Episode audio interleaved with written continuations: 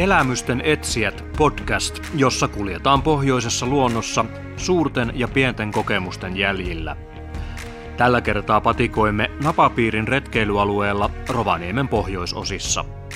Retkikumppanina on Metsähallituksen Lapin luontopalveluiden kenttäpäällikkö Olli Vainio, jonka valvovan silmän alla retkeilyalueelle on tänä vuonna rakennettu uusia esteettömiä pitkospuita.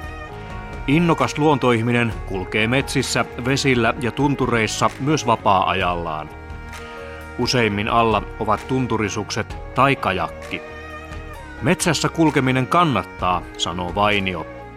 Se laskee verenpainetta, ellei satu olemaan metsähallituksen kenttäpäällikkö, joka silmäilee huonokuntoisia retkeilyrakenteita. Tervetuloa retkelle!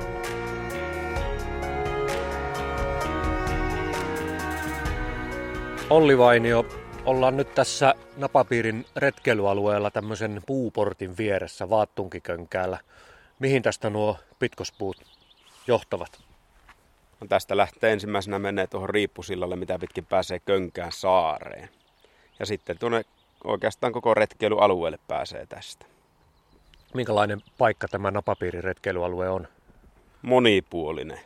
Täällä on paljon vaaroja, soita ja sitten tuo vesi, vesi tekee oma elementtinsä tähän retkeilyalueeseen, kuohuvat kosket ja sitten nuo pienet saaret tuossa koskien ympärö, ympärillä, niin tuota, on semmoisia reheviä paikkoja, semmoisia hyvin lehtomaistakin luontoa löytyy. Tässä ensimmäinen osa reittiä ei oikeastaan ole pitkospuuta, eli sanoin äsken vähän väärin, vaan tuommoinen pikkusen erityyppinen reittirakenne. Tuolla on sitten pitkospuita kyllä tuolla peremälläkin, mutta tästä näkee varmaankin jollakin lailla hyvin sen, että olette viime vuosina näitä retkeilyreitistöjä rakentaneet monista erilaisista materiaaleista, eli kaikki ei ole ollut moneen vuoteen enää pelkkää pitkospuuta. Kyllähän se näin on, eli haetaan koko ajan kestävämpiä vaihtoehtoja reittirakenteisiin, ja tässä Vaattungin lähtöportilta lähtee tämmöinen kivituhkapolku. Ja tämä pystyttiin tähän toteuttamaan sen takia, koska tulvavesi ei huuhtele täällä reittirakenteita pois. Ja, mutta sitten kun tuota, mennään tuonne saareen, niin siellä sitten te, on tehty puusta tämä esteetön reitti. Ja siinä on syynä se, että tulva, Raudanjoen tulva, niin helposti nousee saareen ja sen vuoksi tämä maa-aines ei ole ollenkaan sovelias sinne, eli se vesihän vie mennessään maata. Nyt aletaan lähestyä tuota Raudanjoen rantaa ja Vaattunkikönkään ylimenevää siltaa. Tässä on vielä tätä kivituhka polkua jäljellä. Vesi taisi jonakin vuonna nousta aika lähelle tätä paikkaa, missä nyt ollaan, vai tuliko peräti tähän reitille saakka? Oikeastaan tällä kohtaa ei ole, mutta tuossa vähän aikaisemmin niin sinne on noussut reitille, reitille saakka vesi. Että tämä ei ole lähellekään niin paha kuin sitten tuluva tuolla Könkäänsaaressa, että siellä se nousee reitin päälle pahimmillaan. Raudanjoki siinä virtaa. Tämä on Vaattunki Köngäs, toiseksi suurin näistä Raudanjoen koskista. Siellä olet paljon oli myös melonnut näitä koskia. Harrastat itse melontaa. Minkälainen paikka tämä Raudanjoki on melojan kannalta? No aivan loistava, varsinkin keväällä, kun tuota, vettä on paljon, niin Vikakangas ja Vaattukikangas antaa kyllä mukavat vauhdit. Ja melojan näkökulmasta niin monesti ajatellaan, että se Vikakangas on se haastavampi, mutta kyllä tuluvalla niin Vaattukikönkkää sekaava aallokko, niin aika mielenkiintoinen, kun ei tiedä yhtään mihin se kajakkia heittelee. Tässä sillalla on mukavaa. Vielä on pikkusen tuota ötökkää tuolla metsän puolella, mutta tässäpä ei olekaan. Ei ole tässä, mutta kun päästään tuonne saaren kostean ilmanalaan, niin siellä alkaa mäkäräisiä olemaan ja tuota, sääskiä kanse.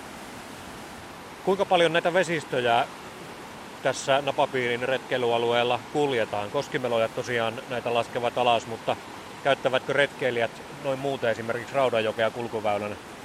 No aika vähän niin kuin retkeilijät käyttää, mutta matkailuyrittäjät sitten vie tuota, koskenlaskuporukoita tässä Raudanjoella, Vikakönkässä ja Vaattukikönkässä. Ja, mutta retkeilijälle niin löytyy sitten tämmöisiä helpompiakin paikkoja täältä, eli Vaattukin lammelle pääsee Vaattunkijoen veneenlaskupaikalta. On erittäin rauhallista vettä melottavaksi.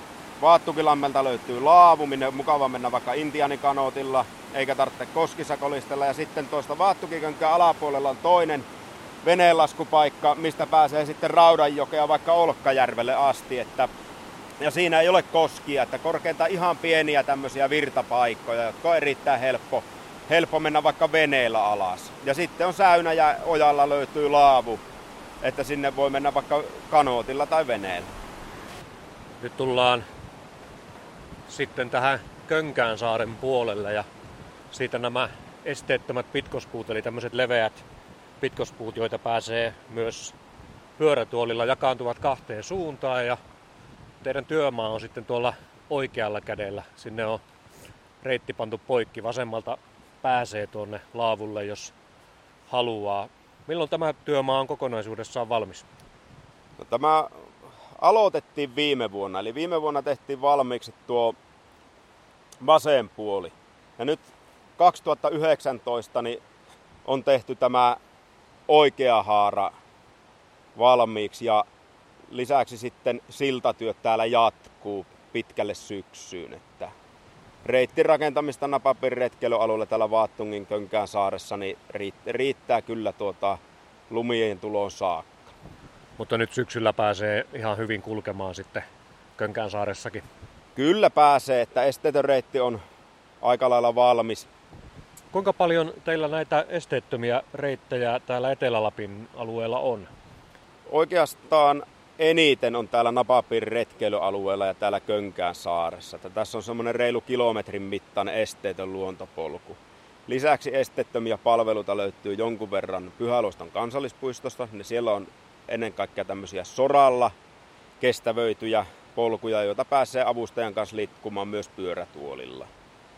Ja sitten lisäksi löytyy Auttikönkäältä jonkun verran, mutta Auttikönkäällä rakenteet alkaa olemaan erittäin huonossa kunnossa ja ne vaatisi pikaista uusimista.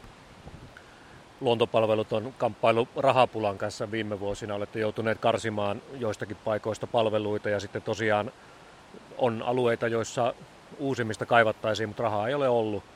Miltä se tulevaisuus nyt tällä hetkellä näyttää? Riittääkö rahat ylläpitoon? No tällä hetkellä ei riitä, eli tänä vuonna on erittäin tiukkaa. Toivottavasti tulevaisuus on parempi. Ja korjausvelan määrä on tässä Etelä-Lapissakin aika kova. Että puhutaan miljoonista euroista. Ja ennen kaikkea pahimmat korjausvelkakohteet on reittirakenteessa, eli pitkospuita, Lisäksi sitten tarvitaan kestävöintiä murskella, reitit leviää, jo käyntimäärät kasvaa. Tuo korjausvelan suuri määrä tarkoittaa sitten sitä, että vaikka saatte lisää rahaa mahdollisesti toimintoihin, niin jossakin joudutaan joka tapauksessa ehkä sitten lakkauttamaan reittejä tai lopettamaan niiden ylläpito, koska toisissa paikoissa täytyy korjata niin paljon. Kyllä, näinhän se on ja korjausrakentamista tehdään niissä vilkkaimmissa paikoissa, eli puhutaan semmoisista paikoista, missä käyntimäärät on reilusti yli 10 000 käyntiä vuodessa. Ja yksittäisiä kohteita, pienempiä alueita, missä on vähän käyntejä, niin niistä tullaan luopumaan.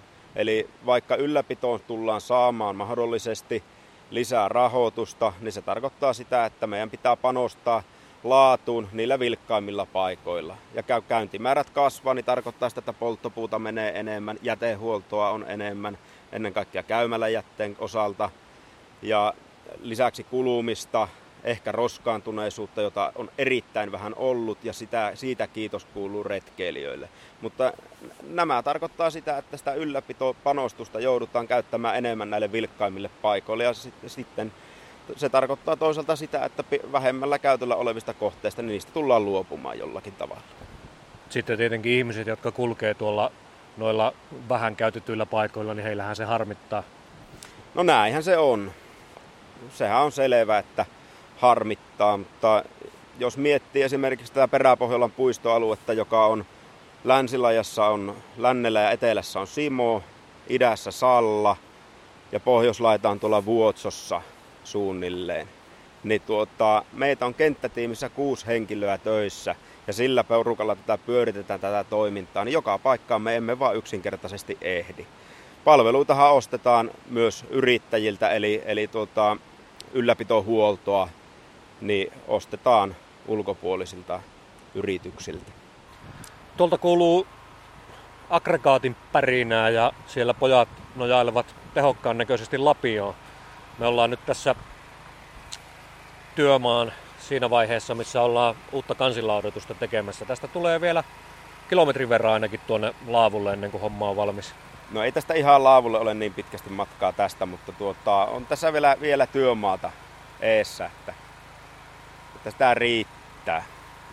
Minkälaista työporukkaa sulla nyt täällä kohteessa on? No, mulla on tässä semmoinen tilanne tällä hetkellä, että meillä ei tämmöistä meidän vakituista henkilöstöä ole tällä hetkellä tässä ollenkaan, mutta tuota, tässä on määräaikaisia työntekijöitä oikeastaan yksi henkilö, joka on tuosta Lapin ammattikorkeakoulusta harjoittelijana. Sitten on ö, toinen harjoittelija ja sitten on tämmöisiä työssäoppijoita tuolta Redulta. Sinun työnkuvastakin tämä kertoo jotakin, eli, eli liikut aika paljon maastossa yksin, mahdollisesti sitten työkaverin kanssa ja, ja teet sellaista niin kuin kädet savessa työtä, mutta sitten olet myös työjohtaja ja, ja ohjaat monenlaisia tiimejä. Tässäkin tosiaan sulla on sitten ohjattavana väkeä, jotka ei ole hommien ammattilaisia vielä. Minkälainen osa tämä on sinun työtä, että ohjaat oikeastaan niin opiskelijoita tekemään töitä? No, mulla itsellä on aika vähän tätä niin sanottua työohjausta, eli meillä kenttähenkilöstö ohjaa työssä enemmän. Ehkä minun tehtävä on enemmän sitten niin luovia tämän ammattiopistojen ja koulujen kanssa erila- erilaisten tuota, tahojen kanssa se, että saa, saa, tarjotaan niitä mahdollisuuksia oppia työssä täällä maastossa. Että meillä täällä Rovaniemellä on hyvä tilanne, että meillä on paljon täällä ammattiopistolta porukkaa, käy työssäoppimisjaksoilla. Lisäksi yhteistyötä tehdään Edurosäätiön kanssa. Ja niin kuin kerroin, niin meillä on tuota, kenttätiimissä vakituisen henkilöstön määrä aika vähäinen, niin tämä on kuitenkin semmoinen, että paljon on semmoista työtä meillä, että tarvitaan käsipareja. Ja ihan samoja hommia nämä tekee nämä harjoittelijat ja työssäoppijat kuin meidän vakituinen henkilöstökin. Että siinä sitä oppii parhaiten ja näkee sen, että, että tuota, tämähän on välillä aika rankkaa hommaa, että hiki lentää. Eikä yksin tarvitse hommia tehdä. Täälläkin on näitä pienempiä kavereita vielä tosiaan ihan riittävästi. Joo, näin on, että voi sanoa, että, että tuota, metsässä ja täällä luonnossa niin ajatellaan, että onpa tämä mahtava paikka työskennellä niin kuin onkin. Mutta on tässä sitten näitä lieveilmiöitä, eli, eli, eli tuota, välillä sattaa vettä, välillä tulee räntää, välillä tulee lunta ja sitten kesällä niin on näitä syöpäläisiä aika paljon. Minkälaiset säärajat teillä on näissä hommissa? Onko teillä tarkkaa pakkasrajaa tai esimerkiksi kesällä sellaista, että jos tulee kaatamalla vettä, niin silloin jotain hommia ei tehdä? No eipä oikeastaan ole, että semmoista omaa harkintaa. Että tietenkin täällä kun luonnossa työskennellään, niin isot kovat ukkosmyrskyt tietenkin on rajoittava tekijä, että silloin ihan turvallisuussyistä niin ei lähetä. Ja sitten kovilla pakkasilla niin järjen käyttö on sallittua. Että kun moottorikelekolla liikutaan, niin semmoinen 30 astetta alkaa olemaan aika kuivakko keliä.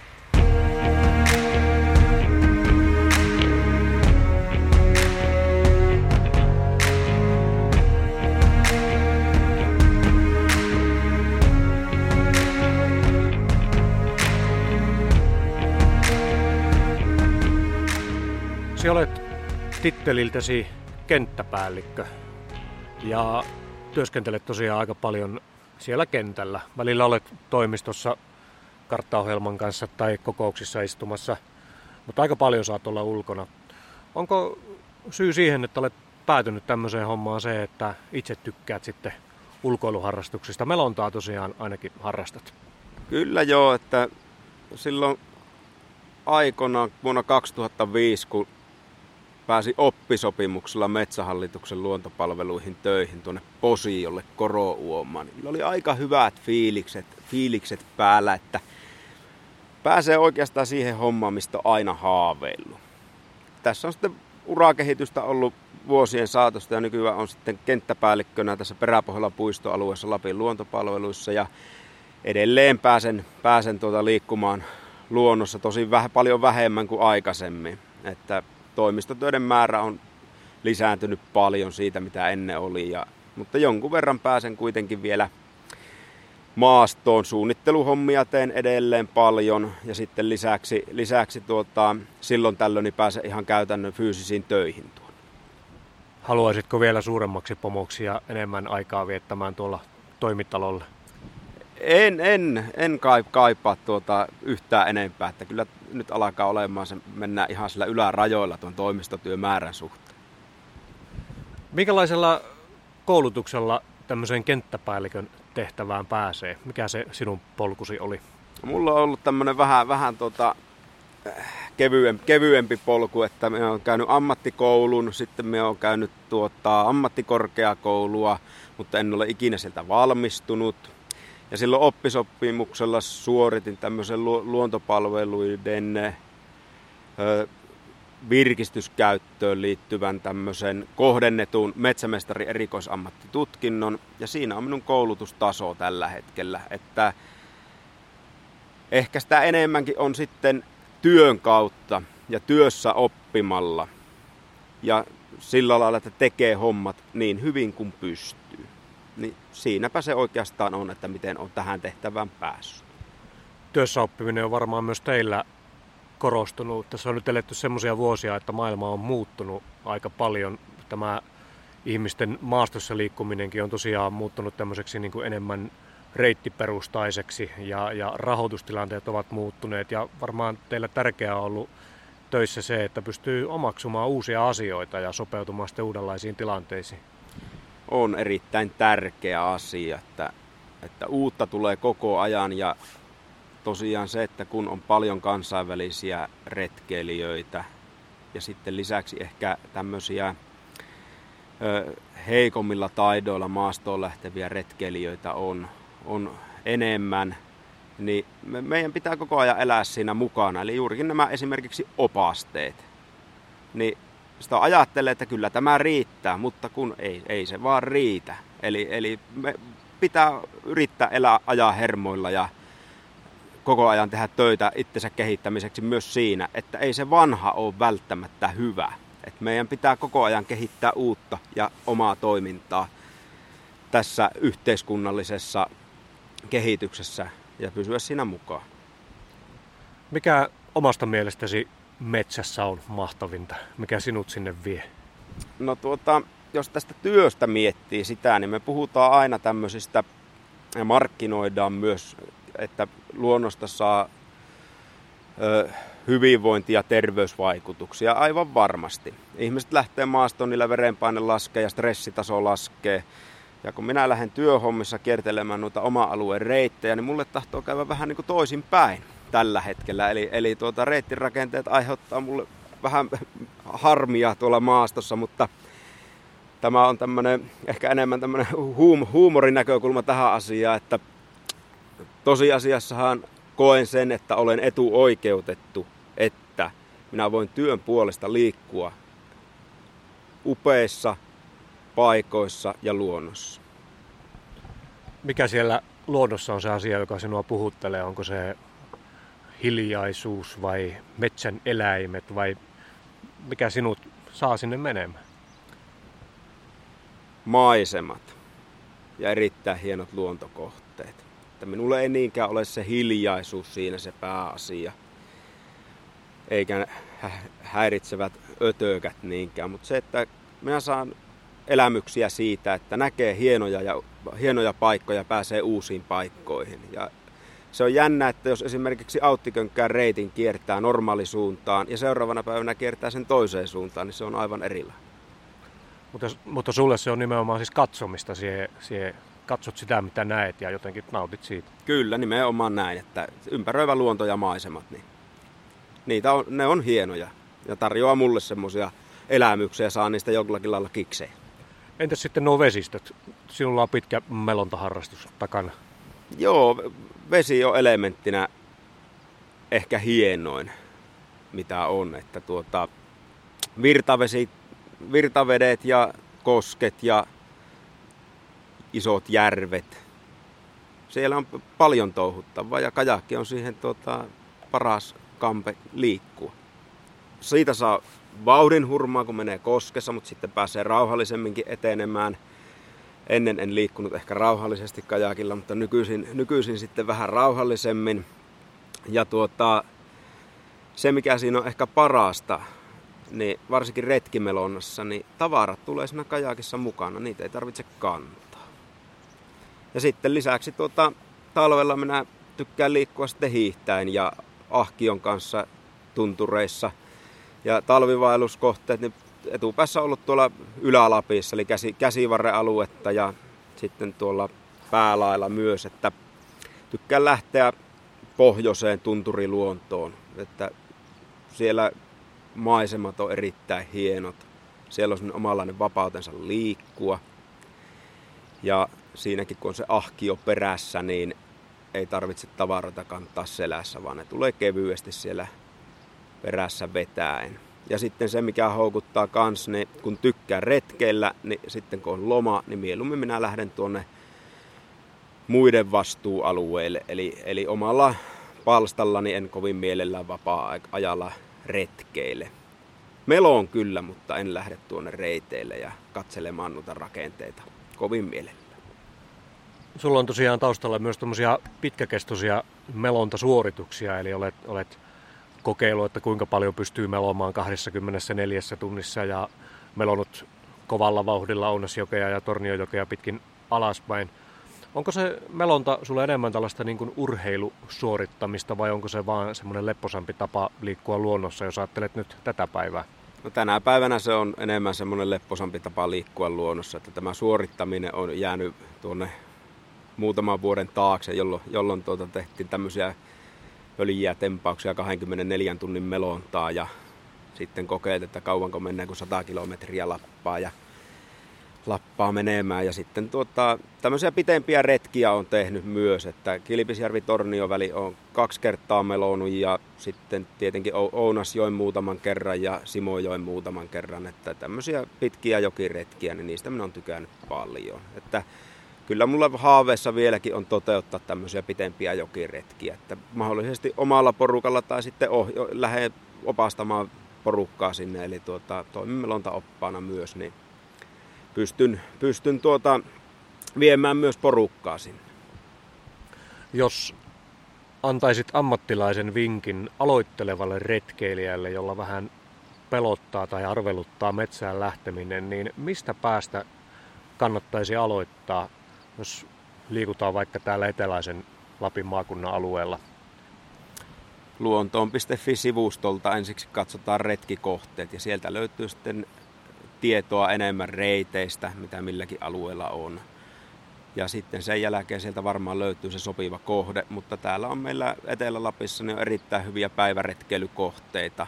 Että tästä Napapin retkeilyalueelta löytyy erittäin helppoja reittejä, ei ole korkeuseroja. Sitten jos haluaa vähän haastetta, mutta ei halua vielä lähteä pitkää vaellusta tekemään, niin Auttikönkältä löytyy erittäin hyvä, hyvä luontopolku, 3,5 kilometriä, mutta siellä on sitten korkeuseroja, eli se on fyysisesti kohtuullisen raskas, vaikka lyhyt reitti onkin. Sitten Pyhäluoston kansallispuistosta löytyy myös, myös tuota erinomaisia lähiretkeilyreittejä, mutta myös sitten pidempiä. Ja sitten jos pikkuhiljaa hakee kokemusta tämmöistä helpoista retkikohteista ja innostuu asiasta ja hankkii ennen kaikkea sitä kokemusta, niin sitten kannattaa lähteä tuommoisiin erämaisiin kohteisiin enemmän. Ja sitten talvivaelluksesta, niin itse tykkään ja jonkunlainen käsitys on siitä, että minkälaisia kohteita olisi, niin kuin, mistä olisi helppo aloittaa. Ja me on kaikille sanonut, että Martimo-aavan soidensuojelualue on erittäin hyvä ja sieltä minäkin monesti aloitan vuokauden. Eli käy viikonloppuretken tekemässä alkutalvesta siellä. Siellä ei ole korkeuseroja, siellä on soita, helposti luettavat maastot ja sitten erittäin hyvä tupaverkosto.